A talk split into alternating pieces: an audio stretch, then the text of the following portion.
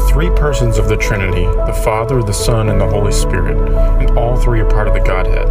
Last time we looked at the Father and how he is the giver. If the Father is the giver, then who is the Son? Philippians chapter 2 gives us a pretty good picture of who the Son is. Listen to Philippians 2, verses 6 through 11.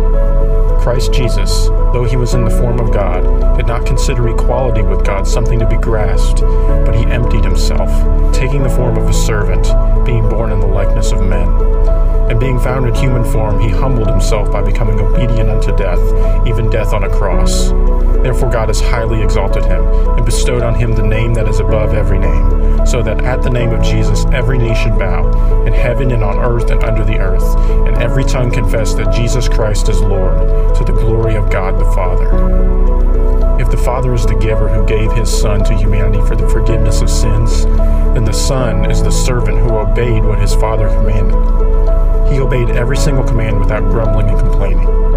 He was obedient unto death, even death on a cross. He is the example of servitude, which is the exact attitude that we are to have as creatures who are eternally in debt to God, who is the creator of all things. Amen. What we see in the Son is a willingness to be subordinate. Although he was not inferior to the Father, he was subordinate. He saw our need and sprung into action. He got his hands dirty. He didn't remain far off, but he descended to our level in order to raise us up with him. He paid it all in order to clean up our mess. He was pierced for our transgressions. And this is exactly what he taught. The greatest among you must be your servant, for even the Son of Man came not to be served, but to serve, and to give his life as a ransom for many. The Son is the servant.